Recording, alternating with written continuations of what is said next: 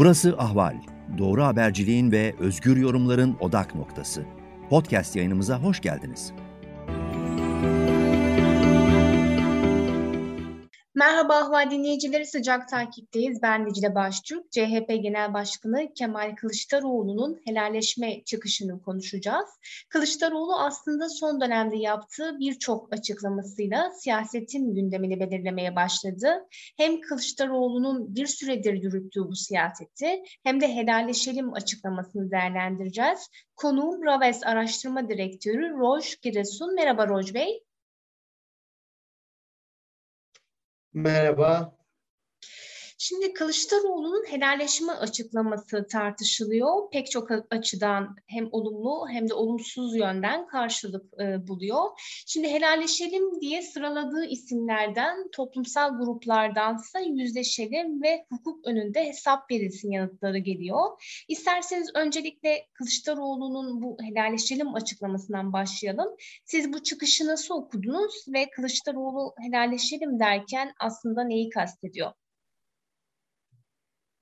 Ee, şöyle yani kılıç e, helalleşelim çağrısından önce e, muhalefet cephesinde bir devri sabık tartışması e, başlamıştı. E, Ali Babacan'dan Davutoğlu'na de, e, devri sabık yaratılmayacağı ile alakalı e, endişeli muhafazakarlar diye tarif edebileceğimiz e, AK Parti'den kopmakta olan gruplara e, çağrıda bulunmuştu.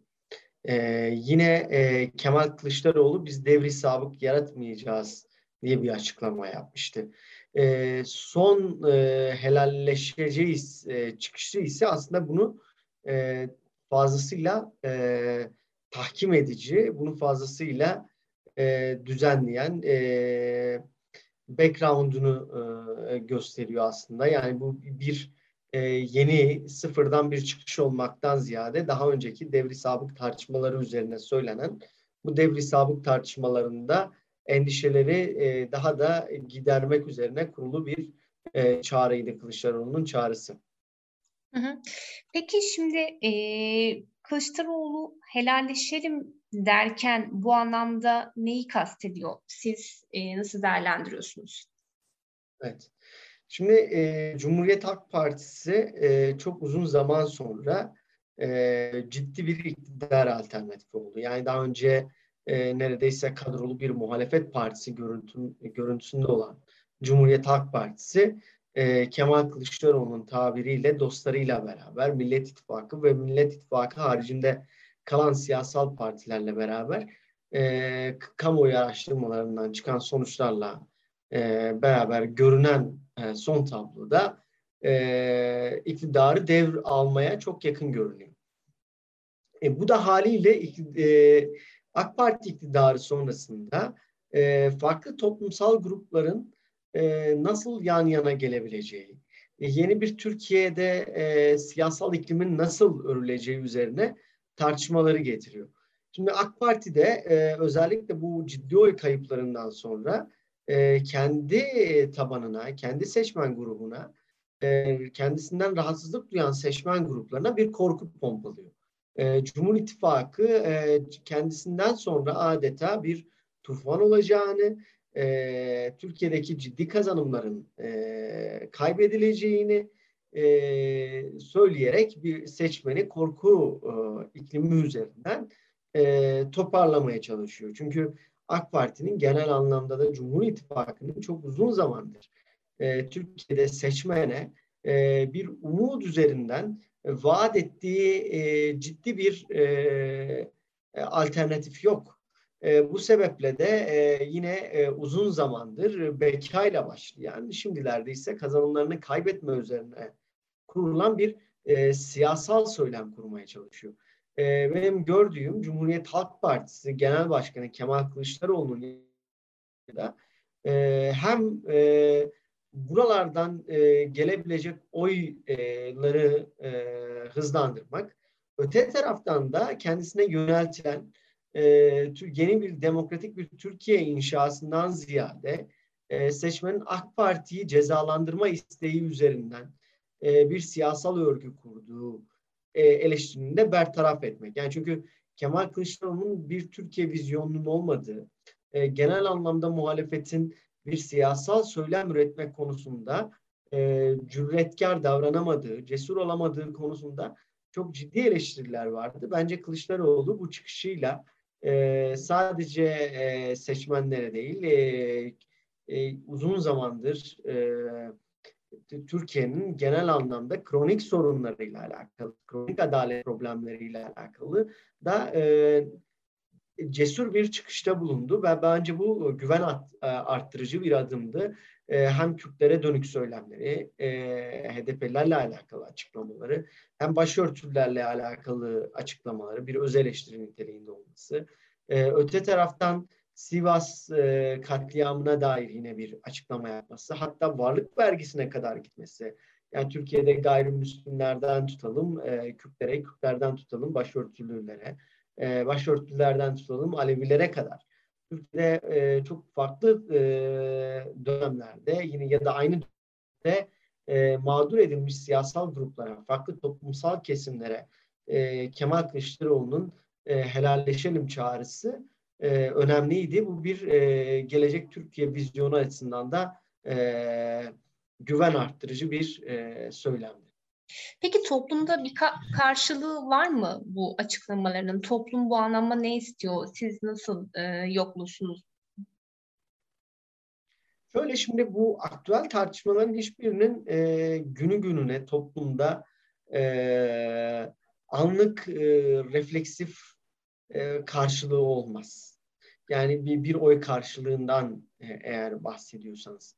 Ama e, biz biliyoruz ki e, Cumhuriyet Halk Partisi 2010 yılından bu yana özellikle Kemal Kılıçdaroğlu'nun liderliğinden bu yana e, Türkiye'de farklı toplumsal kesimlerle arasındaki mesafeyi, makası kapatmaya çalışıyor.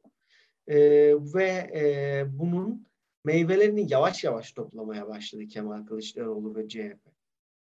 E, şimdi de e, bu açıklamalar aslında o geçmişteki söylemleri e, biraz daha e, tanzim edecek şekilde ortaya çıkıyor. E tabii ki bu e, özellikle e, e, muhalefete yakınlaşmak zorunda hissi, kendisini yakınlaşmak zorunda hisseden e, seçmenin e, daha rahat şekilde e, Cumhuriyet Halk Partisi'ne yakınlaşmasını sağlayacaktır.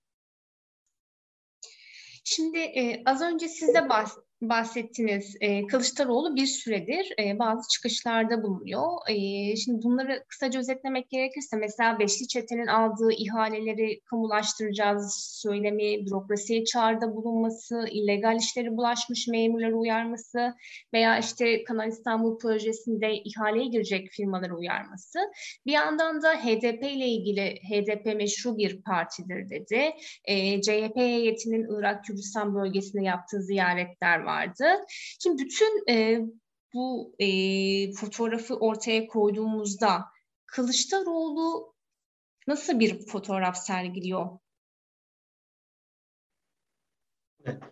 Ya şimdi e, Kılıçdaroğlu bir defa e, iktidarı devralmaya geliyoruz hissiyatını e, çok güçlü şekilde, çok doğru şekilde vermeye başladı. Yani bunu e, seçmene, bürokrasiye, e, kurumlara yansıtabilmek, e, bu psikolojik havayı oluşturabilmek büyük bir başarı. E, öte taraftan e, bürokrasiye e, uyarıda bulunurken, Merkez Bankası'na ziyaret edip e, burayı uyarırken e, veya beşli çeteyle alakalı e, hesaplaşma e, çağrılarında bulunurken, hesaplaşma e, e, vaadinde bulunurken e, bunun e, toplumsal kesimlerle alakalı olmadığı, AK Parti'nin seçmen tabanıyla alakalı olmadığı, HDP'nin seçmen tabanıyla alakalı olmadığı e, ya da işte toplumun bazı kesimlerini hedef almadığına dair açıklaması helalleşme bakımından önemliydi. Yani burada e, birçok e, kesim bu, bu helalleşme meselesinden Kılıçdaroğlu'nun sanki e, Türkiye'deki yolsuzlukların üstü örtülecek, ya da e, bazı problemler e, sümen altı edilecek gibi bir e, hava çıkarmaya çalıştı. Ama biliyoruz ki Türkiye bir rövanş cumhuriyeti. e, ve Türkiye'de e, iktidarı devralan gruplar büyük oranda e, yaslandıkları toplumsal kesimlerin e, sesine ses olurken diğer taraftan e, muhalefette yer alan e, diğer e, kitlesel e, çoğunluğun da e, sesini bastırmaya çalıştı. Bunu e, hesaplaşmaya çalıştıkları siyasal gruplarla beraber bu siyasal kitleleri de çoğu zaman mağdur ettiler. Kılıçdaroğlu aslında burada bir ayrım koyuyor.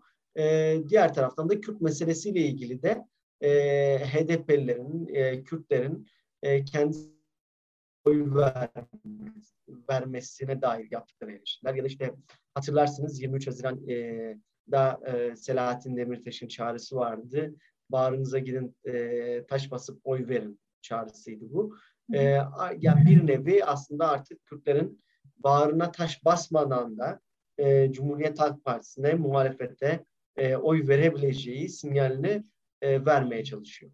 Hı hı. Peki şunu sormak isterim. Kılıçdaroğlu Cumhurbaşkanlığını mı istiyor? Siz nasıl görüyorsunuz? Evet, şimdi bu çok spekülatif bir mesele tabii ki. Yani işte Kemal Kılıçdaroğlu'nun adaylığı meselesi bugün ciddi bir e, iddia. Yani başlarda bu bir hedef şaşırtma gibi gösterilmiş olsa da e, Kılıçdaroğlu'nun adaylığı bugün Türkiye'nin önemli gündemlerinden birisi, olması gereken e, gündemlerinden birisi. E, çünkü e, Kemal Kılıçdaroğlu'nun adaylığı ihtimalini güçlendiren durumlar var. Yani kendisinde ifade ettiği gibi İstanbul ve Ankara Büyükşehir Belediyelerinde meclis çoğunluğunun iktidarda olması e, bugün ismi konuşulan bu iki belediye başkanı adayının Cumhurbaşkanı adayı olması durumunda e, buralardaki büyükşehir belediyelerinin kaybedilmesi demek. Öte taraftan muhalefetin bir e, geçiş e, dönemi arzusu var. E, özellikle Ekrem İmamoğlu ismi güçlü bir siyasal lider ve Türkiye'nin gelecek 10 yıllarında olması beklenen bir e, siyasal lider Ekrem İmamoğlu. E, o da bir geçiş süreci liderliğine çok e, uyuşmuyor. E, yine bir e, e, yani e, parlamenter sisteme geçiş meselesinde bu isimler e, o yetkileri e, az kullanabilecek, o geçiş sürecini e, yönetebilecek isimler gibi görünmedikleri için e, tırnak içerisinde daha bilge, daha aksakallı, işte elini eteğini siyasetten çekmeye hazır olan isimler konuşuluyor. Bu isimlerde konuşulunca haliyle Kemal Kılıçdaroğlu e, ismi daha çok gündeme geliyor. E, tabii şimdi bu durumun e, dezavantajları da var bir taraftan. Çünkü Kemal Kılıçdaroğlu bugün görüyoruz ki kamuoyu araştırmalarında e, Ekrem İmamoğlu ve Mansur Yavaş isimlerinin gerisinde seyrediyor. Tabii Türkiye'de seçimlere daha çok var. Bir buçuk iki yıldan fazla zaman var e, ve iktidarın oy kaybı da artıyor. E, bu oy kaybı devam ettiği müddetçe e, muhalefet de rüzgarı bu şekilde arkasına devam eder, e, almaya devam ederse e, Kemal Kılıçdaroğlu'nun adaylığı e, daha güçlü bir e, ihtimal olarak karşımıza çıkabilir ve günün sonunda Tayyip Erdoğan e, hiç bugüne kadar ihtimal verilmemiş şekilde Kemal Kılıçdaroğlu'na seçimleri kaybedebilir. Şimdi sizin e, bu konuda attığınız bir e, tweet vardı, bir paylaşımınız vardı. AK Parti'den kopan ya da kopmak üzere olan muhafazakar elitlerin gönlünde muhalefetin muhtemel Cumhurbaşkanları adayları arasında Kılıçdaroğlu ismi öne çıkıyor dediniz. Biraz bunu detaylandırabilir misiniz? Ee, şöyle e, bir muhafazakar e, elit çevre var. Yani özellikle AK Parti'den kopmuş yazar çizer diyebiliriz ya da e, şehirli muhafazakarlar diye de tabir edebileceğimiz buraların sözcülüğünü yapan isimler e, büyük oranda Kemal Kılıçdaroğlu'nun söylemlerini daha güven verici buluyorlar. Bu biraz az önce bahsettiğim sebeplerden de kaynak. Yani o geçiş sürecini yönetebilecek bir isim olması e, ile de alakalı. Yine Kemal Kılıçdaroğlu'nun sürekli şekilde bu öz eleştirileri vermesiyle de alakalı bir mesele. E, ama e, bununla beraber Kemal Kılıçdaroğlu'nun bugün e, muhafazakar kitlelerde e, yani geniş kesimlerle, elitler haricinde benzer karşılık bulduğunu da söyleyemiyoruz ama e, benzer karşılığı üretebilecek bir sürece de e, giriyoruz diyebiliriz. E, önümüzdeki süreçte bu karşılığı kitleler e, açısından da bağlamında da Kemal Kılıçdaroğlu yakalayabilir. Peki bu kararsız e, kitlenin e, bu konudaki talebi nedir? Yani Kılıçdaroğlu bu kitlenin hangi endişelerine dokunması gerekiyor? Ya bu burada endişeden ziyade Kemal Kılıçdaroğlu yani aslında bu helalleşme çağrıları, devri sabık yaratmayacağız tartışmaları, CHP'yi dönüştürmesi vesaire e, önemliydi. Yani yalnızca CHP'nin e, klasik imajıyla yani 10 yıldır, 11 yıldır genel başkanlık yapması sebebiyle klasik imajıyla çok fazla özdeşleşmesi sebebiyle, yıpranan bir isim olması sebebiyle bir dezavantajı var Kılıçdaroğlu'nun. Ama e, bunu e, aşma e, potasına girdiğinden de bahsedebiliriz. Hı hı. Son olarak e, şu tartışmayla konuyu kapatmak istiyorum. Kılıçdaroğlu'nun helalleşme çıkışıyla başlamıştık. Şimdi e, şöyle de bir eleştiri var. E, AKP de bu sözlerle iktidara geldi. E, yeniden benzer sözlerle gelecek bir e, iktidara gelecek bir partiye toplum yeniden güvenebilir mi? Ne dersiniz bu konuda? Yani siyaset bir güven meselesinden ziyade bir e, denge ve denetleme meselesi üzerine kurulmak zorunda Türkiye'de. Tabii ki hiçbir siyasal iktidar e, için bir e, garanti yok. Türkiye'nin bir e, e, demokratik sisteme ihtiyacı var her şeyden önce. 10 e, yılları e, alacak bir e, iktidar e, güç zehirlenmesi bütün e, siyasal grupları, siyasal partileri etkileyebilir. E, bu açıdan e, bu güven meselesini konuşmaktan ziyade Türkiye'de bir yeni sistemi konuşmak daha sağlıklı olacak. Peki, çok teşekkür ediyoruz Roj Bey katıldığınız için. Kolay gelsin.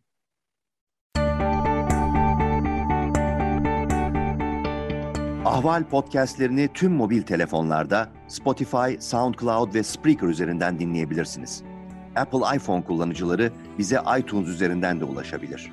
Türkiye'nin ve hayatın cıvıl cıvıl sesleri Ahval Podcast dizisinde. Kulağınız bizde olsun.